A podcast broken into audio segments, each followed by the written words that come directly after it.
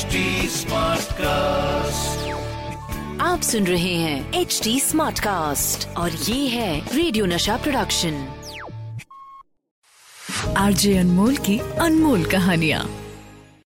अनमोल कहानी में हम 1998 में हैं। राम गोपाल वर्मा अंडरवर्ल्ड के सब्जेक्ट पे एक फ़िल्म बना रहे हैं नाम है सत्या।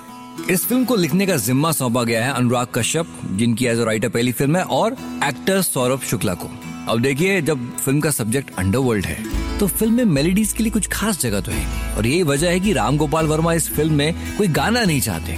अब देखा जाए तो फ़िल्म में साउंड के नाम पे क्या होगा? डिस्कियाँ डिस्कियाँ गोलियाँ, शोर, शराबा।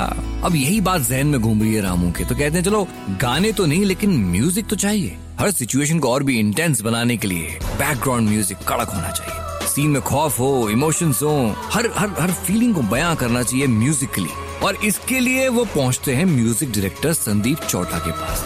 अजी साहब, सत्या का बैकग्राउंड म्यूज़िक क्या क्रिएट किया संदीप चौटा ने? और फ़िल्म का ये बैकग्राउंड स्कोर इतना शानदार है कि बाकायदा पूरे बैकग्राउंड स्कोर को लेकर एक म्यूज़िक एल्बम निकाला जाता है, जिसमें कि तेईस ट्रैक हैं जो सिर्फ़ बैकग्राउंड म्यूज़िक है। लेकिन रामू का जो डिसीज़न है कि फ़िल्म में कोई भी गाना नहीं होगा, इस डिसीज़न को लेकर फ़िल्म के एक्टर्स सौरभ शुक्ला, मनोज बाजपेयी साथ ही साथ जो लिख रहे हैं अनुराग कश्यप, को कुछ जम नहीं रहा। लग रहा है कि फ़िल्म इतनी एनर्जेटिक है।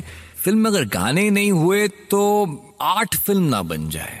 कमर्शियल होनी चाहिए फ़िल्म उन्हें डर है कि कहीं सत्या पैरेलल सिनेमा बनकर रहेगी तो? अच्छा सोच इतनी गलत भी नहीं है। वो दौर ही ऐसा था म्यूज़िक कंपनीज़ छाई हुई थी। म्यूज़िक फ़िल्मों को हिट बना रहा था। और ऐसे दौर में रामू कह रहे हैं फ़िल्म में एक भी गाना नहीं होगा। अच्छा लेकिन बाकी जो लोग हैं, कहीं ना कहीं ब्रेन वॉश करते हैं राम गोपाल वर्मा का। तो चलो, रामू मानते हैं, कहते हैं, चलो, कुछ सिचुएशनल गाने क्रिएट किए जाते हैं। और इसके लिए गुलजार साहब को फ़िल्म के गाने लिखने के लिए कहा गया। म्यूज़िक डायरेक्टर विशाल भारद्वाज को इन गानों को कंपोज करने की ज़िम्मेदारी की गई। गुलजार साहब की एक कविता को इस फ़िल्म में पूरे गाने की तरह तैयार किया गया है। गीला गीला पानी पानी सुरीला पानी पानी हूँ हूँ हूँ हूँ सत्या फ़िल्म के अंदर जो वायलेंस है उसके बीचम बीच लता जी की आवाज़ में ये गाना एक सुकून की तरह आता है। और फिर गालियों और गोलियों के शोर के बीच एक रोमांटिक गाना हरिहरन और लता जी की आवाज़ में। तू मेरे पास भी है। तू मेरे साथ ही है। तू मेरे पास भी है। तू मेरे साथ फ़िल्म का हर गाना बड़ी सोच समझ के बनाया जा रहा था लेकिन एक गाना ऐसा था जिसे लेकर अजीब सा कोल्ड वॉर छिड़ गया। गाना कुछ ऐसा कि गुलजार साहब ने जो लिखा वो किसी को पसंद ही नहीं आ रहा। राम गोपाल वर्मा, फ़िल्म के एक्टर्स कोई भी लिरिक्स से खुश नहीं है। और इन सबको इस गाने में जो बोल पसंद आ रहे हैं, वो असल में म्यूज़िक डायरेक्टर विशाल भारद्वाज ने इस गाने की ट्यून पर लिखे कुछ जो डमी वर्ड्स होते हैं, वो पसंद आ रहे हैं। हर कोई अपनी बातों में, इशारों में, भाई गुलजार साहब बैठे हैं सामने, ऐसे हो ना कुछ भी बोल देंगे।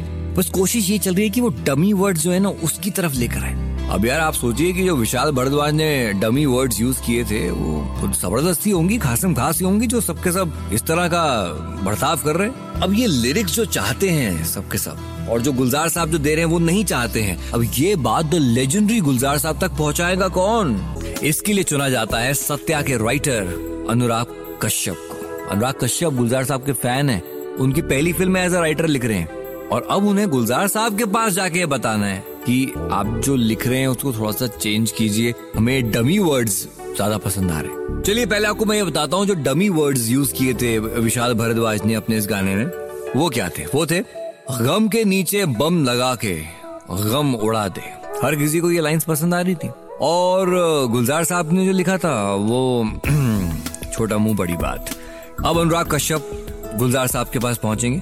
एक राइटर जिसकी पहली फ़िल्म है, और गुलजार साहब द लेजेंड उन्हें बताने के लिए पहुँच रहे हैं कि जी, जो आपने लिखा है वो चेंज कीजिए ना। सर मुझे ना इस गाने में आपके लिरिक्स अच्छे हैं बट थोड़े सूट हो रहे वैसा नहीं लग रहा है। इनफैक्ट मुझे ऐसा लग रहा है कि विशाल जी की जो लाइंस है ना, गम के नीचे बम लगा के गम उड़ा दे थोड़ी ज़्यादा पसंद आ रही है।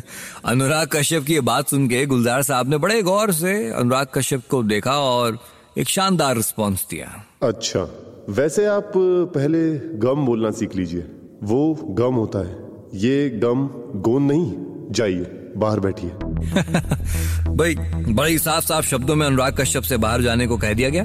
मतलब सीधा है गुलजार साहब इस गाने के बोल बदलने को राज़ी नहीं है बल्कि वो इस गाने के खिलाफ कुछ सुनने को ही तैयार नहीं है। अब देखो किसी की चलने से रही यहाँ पे। फाइनली सबने विशाल जी के बम और घम इन लाइनों को भुलाया और गुलजार साहब की लाइंस के साथ में सबके सामने ये गाना आया। मार भेजे मैं कि भेजा शुर करता है। भेज किसने तो मरेगा कल। इस गाने की सक्सेस ने गुलजार साहब को सही साबित किया। इस गाने की खास बात है इसकी कोरियोग्राफी क्योंकि गाने को कोरियोग्राफ कर रहे हैं राम गोपाल वर्मा और फ़िल्म के एक्टर चक्रवर्ती, साथ में सौरभ शुक्ला। गाने को परफॉर्म करने वाले सभी असिस्टेंट्स को क्या? बियर पिलाई जाती है और अपने अंदाज में नचाने की फ्रीडम बस, आओ, मौज करो। कैमरामैन की जगह खुद राम गोपाल वर्मा इस गाने को शूट कर रहे हैं और जब ये गाना पर्दे पे आया तो कुछ अलग ही माहौल बना दिया। इस गाने में हर कलाकार इतना इतना ज़बरदस्त लग रहा है कि मैं क्या बताऊँ आपको। आपने देखा है गाना, आप जानते हैं मैं क्या बात कर रहा हूँ। जब गुलजार साहब की बेटी, यानी कि मेघना गुलजार ने फ़िल्म देखी तो कहा कि उन्हें इस गाने को देखते वक्त तो पूरे माहौल में शराब की महक उन्हें महसूस हो रही थी। उन्हें थिएटर में लगा कि कुछ ऐसे ही चल रहा है, सबका माहौल, ये सब झूम रहे हैं थिएटर में। गाने की बेनता सक्सेस के पीछे गुलजार साहब की कमाल के लिरिक्स का हाथ तो था ही, जिसको पहले हर कोई रिजेक्ट कर चुका था, लेकिन बाद में यही लिरिक्स हैं जो कि सुपर हिट साबित हुए। पर ये पहला मौका नहीं था कि गुलजार साहब को एक ऑपोजिशन जो है झेलना पड़ा अपने लिरिक्स को लेकर शेखर कपूर की डायरेक्टोरियल डेब्यू फ़िल्म मासूम। गुलजार साहब गाने लिख रहे हैं और पंचम दा इन गानों को कंपोज कर रहे हैं। देखिए, ये एक ऐसे डेडली कॉम्बिनेशन की बात कर रहा हूँ, जिन्होंने एक से बढ़कर एक गाने बनाए। अगर इस फ़िल्म की बात करें तो दो नैना और एक कहानी, हुजूर इस कदर भी ना। तुझसे नाराज़ नहीं ज़िंदगी। कुछ ऐसे गाने हैं जिनकी कोई उम्र नहीं है। ये गाने वो हैं जो हर दौर में अपना वजूद कायम रखने का दम रखते हैं। पर इस फ़िल्म के एक गाने पर जाकर गाड़ी जो है अटक गई। वो था बच्चों पर फिल्माया जाने वाला गाना। शिखर कपूर इस गाने के लिए लिरिक्स नहीं चाहते थे। वो चाहते थे कुछ रैंडम लाइंस हो, कुछ पहेलियाँ हो, इस तरह से गाने को बनाया जाए। लेकिन गुलजार साहब को तो फ्री हैंड देना पड़ा भाई।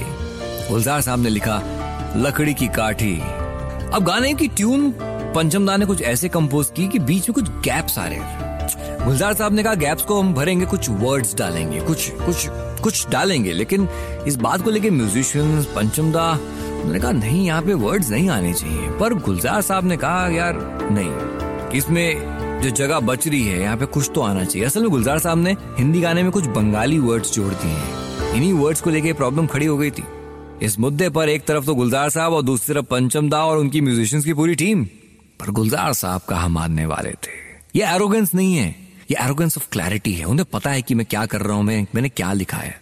जब बात मानने को तैयार नहीं तो उन्होंने अपनी एक बात से उस उस शब्द का मतलब सबको समझा दिया। अरे भाई, शब्दों पर अपनी राय देने से पहले इनका मतलब तो समझ लो। टकबक टकबक ये बंगाली वर्ड है। और बंगाली में घोड़े की टाप को टकबक टकबक कहते हैं। तो इसे गाने में रखा जा सकता है। बस क्या था ये सुना और सब चुप? डिस्कशन वहीं पे खत्म हो गया। गुलजार साहब के जोड़े हुए ये शब्द टकबक टकबक टकबक टकबक अरे साहब गाने की पहचान बन गए। दैट्स गुलजार साहब। आरजे अनमोल की अनमोल कहानियाँ। आप सुन रहे हैं एच डी स्मार्ट कास्ट और ये था रेडियो नशा प्रोडक्शन। HD smart cast